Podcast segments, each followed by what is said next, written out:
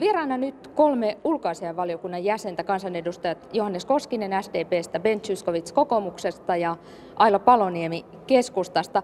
Aloitetaan päivän ykkösuutisesta, eli kansanedustajakolleganne Ilkka Kanerva tuomittiin tänään Helsingin käräjäoikeudessa törkeästä lahjuksen ottamisesta ja virkavelvollisuuden rikkomisesta vuoden ja kolmen kuukauden ehdolliseen vankeusrangaistukseen. Mitä ajattelette, että voiko Kanerva jatkaa kansanedustajana? Entinen oikeusministeri voisi aloittaa.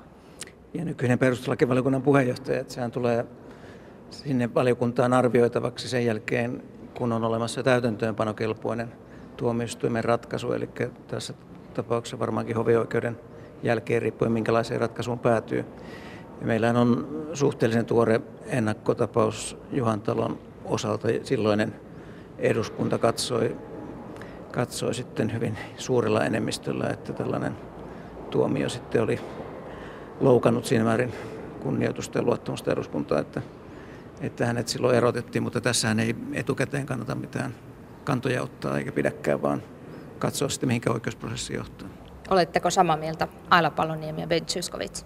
Mä olisin korostanut tuohon jatkoksi sitä, että tässä on nyt alioikeuden antama tuomio ja prosessi on siis kesken ja näin ollen mun mielestä on ennenaikaista pohtia sitä, että jos hovioikeus päätyy samalle kannalle, niin mitä siitä sitten eduskunnassa mahdollisesti seuraa. Kannattaa nyt odottaa, että tämä prosessi menee päätökseen ja sitten katsoa, missä ollaan. Olen samaa mieltä ja luotan sitten sen jälkeen perustuslakivaliokunnan äh, työhön. Tässä myös kaksi liikemiestä sai useiden vuosien ehdottomat vankeustuomiot ja osa tuomiosta tuli siitä, että Nova-yhtiön rahoja annettiin vaalitukena, joka käräjäoikeuden mielestä osin täytti lahjuksen tunnusmerkit. Onko tällä näillä tänään annetulla tuomioilla niin merkitystä siihen, miten vaalirahaa vast edes vastaanotetaan ja annetaan, vai onko se tavallaan ne säännöt tehty tässä viime vuosina riittävän selviksi? Korostaisi edelleen, että tämäkin prosessi on kesken ja että ymmärtääkseni nämä Nova-liikemiesten tuomiot tulivat pääosin muusta kuin vaalirahoitukseen liittyvistä teoista. Mutta kyllä tämä vaalirahakohu on jo vaikuttanut vaalirahalainsäädännön kautta ja varmasti myös käytännön tulkintojen kautta siihen, miten vaalirahaa annetaan ja vastaanotetaan, enkä osaa sanoa, että onko tämä tuomioistuimen päätös tuonut tähän rajankäyntiin sinänsä jotain uutta. Nyt pitää vielä sanoa, että tuomioistuimen päätös on erittäin laaja, enkä ainakaan itse ole sitä vielä lukenut. Mutta kyllä vaikka tämäkin prosessi siis on kesken, niin mä ajattelen, että kyllä tällä, kyllä tällä vaikutusta varmasti on, että jatkossa ollaan entistäkin tarkempia näissä vaaliraha-asioissa, vaikka lainsäädäntöä onkin tiukennettu ja selkiytetty, mutta siitä huolimatta kyllä tällä varmasti jonkunlainen esimerkkivaikutus on. Onko Johannes Koskisella lisättävää? No sen verran, että nyt edelleenkin on pääkirjoituksia myöten puhuttu, että olisi maan tapa ollut tämmöinen lainvastainen vaalirahoitus KMS, kehittyjen maakuntien Suomen tai Nova Groupin tapainen. Tähän koski vain kuitenkin joitakin, maksimissaan joitakin kymmeniä ehdokkaita ja suurin osa edustajista ja eduskuntaa ehdokkaistakin on hoitanut ihan lain mukaan ja oikein asiansa, että pitäisi varmaan suhteellistaa näitä tapauksia. Se on hyvä, että saadaan selvät pelisäännöt ja on saatu ja, ja nyt, että nämä rikosoikeudelliset tapaukset osaltaan myöskin vahvistaa tätä viestiä, että on meneteltävä lain mukaan. Mennään sitten näihin ulkoasianvaliokunnan asioihin. Kävitte maanantaina Mäntyniemessä tapaamassa presidenttiä hänen ensimmäisen valtiovierailunsa aattona ja sopimassa ulkopolitiikan pelisäännöistä. Siis Halosen aikana välit olivat aika viileät. Presidentti Halonen ei valiokunnan mielestä aivan riittävän seikkaperäisesti raportoinut ulkomailla käymistään keskustelusta, mutta nyt yhteistyöstä tulee tiivis ja säännönmukainen, kertoi puheenjohtaja, valiokunnan puheenjohtaja Soini. Eli mistä te tarkkaan ottaen siellä sovitte, minkälaisesta säännöllisestä raportoinnista?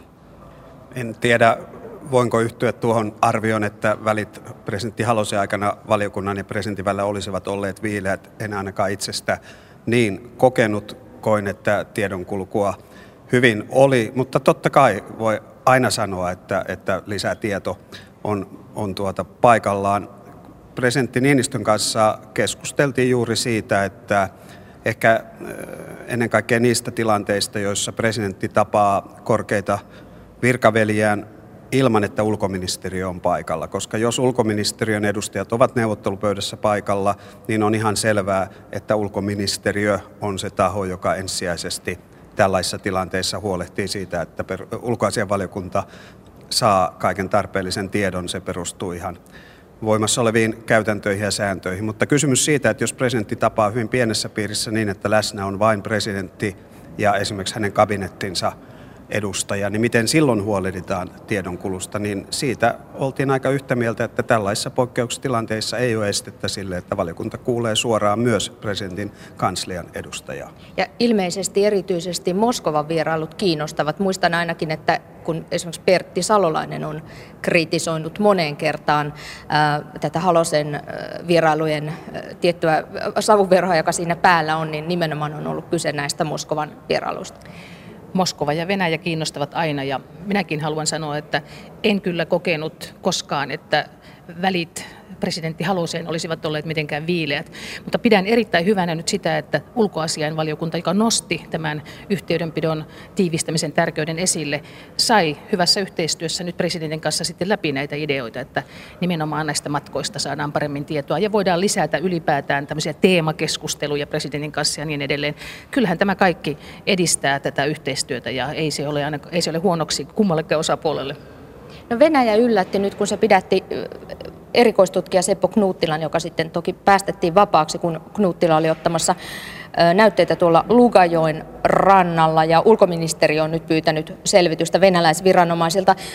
Mikä teidän mielestänne on tärkein kysymys tai mihin kysymykseen te eniten odotatte nyt venäläisviranomaisilta vastausta? No siitähän tietysti on ulkoasianhallinto ulkoministeriö ensisijassa vastuussa näistä yhteyksistä. On tärkeää, että toimitaan kansainvälisten sopimusten mukaisesti ja tehokkaasti myös estetään luvattomia päästöjä Suomenlahteen, Itämereen ja että tämä viranomaisyhteistyö Suomen ja naapurivaltioiden myös Venäjän kanssa sujuu kitkattomasti, että tähän suuntaan se asia on vain hoidettava.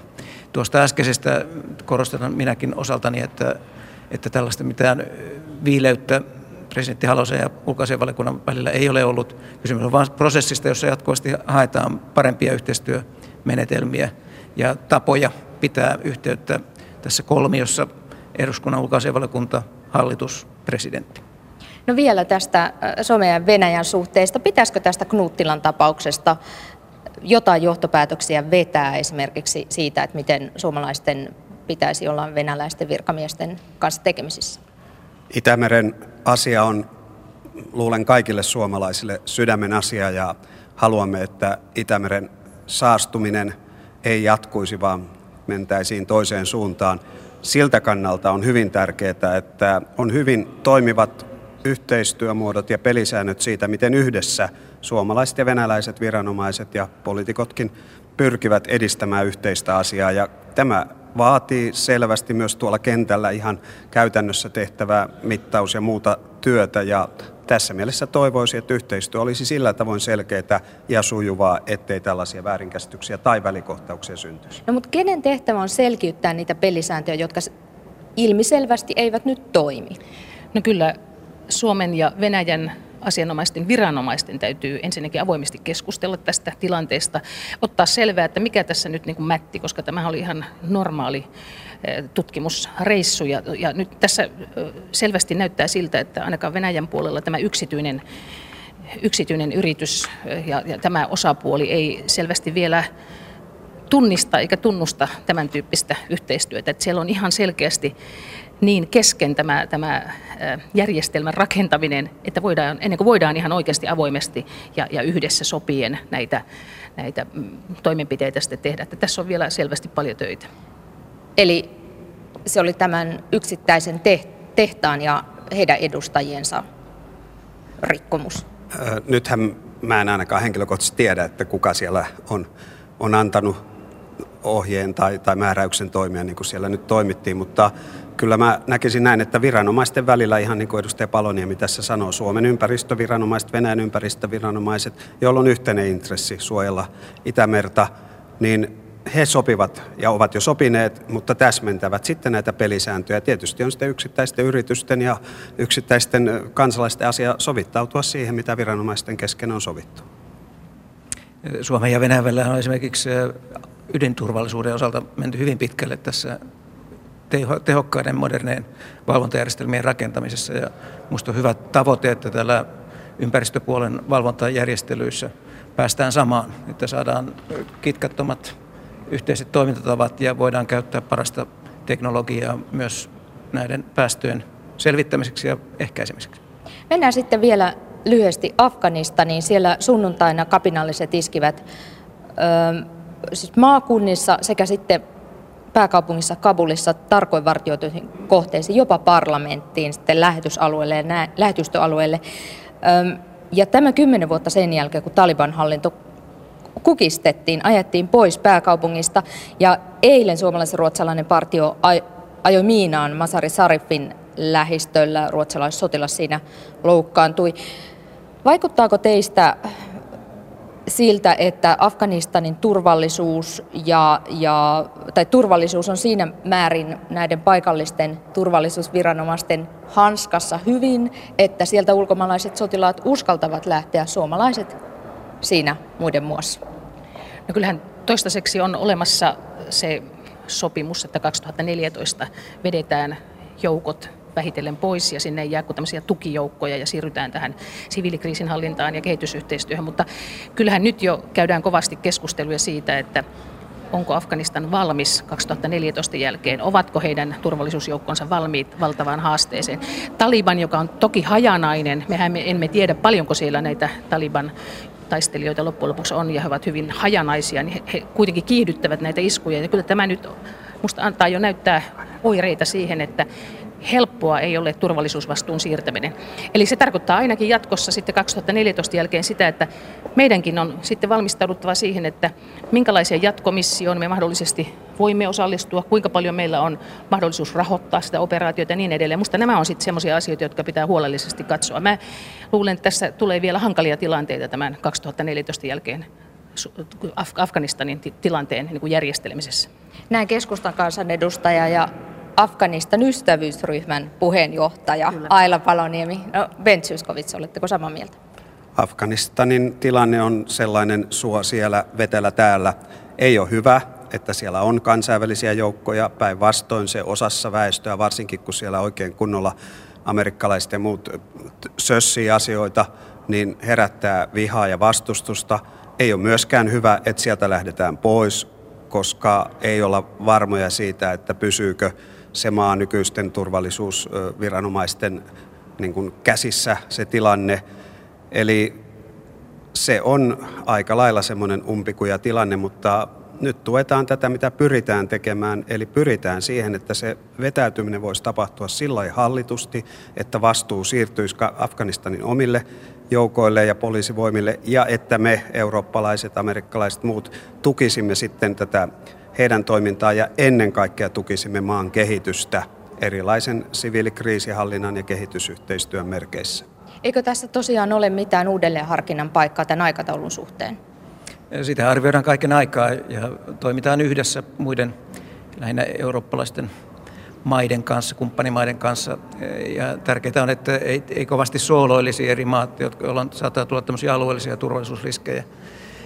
Tästä viime viikkojen tilanteesta on ristiriitaista tietoa. Toisaalta väitetään, että afganistalaiset turvallisuusviranomaiset ja joukot saivat tilanteen nopeasti hallintaan. Että niin kuin yleisesti ottaen tilanne on parantunut, mutta sitten taas nämä tavallaan tekevät epätoivoisiakin iskuja talebanit, jotta pystyvät pitämään tämän yleisen mielikuvan yllä, että, että siellä on kaikki sekaisin ja sekasotoisessa jamassa.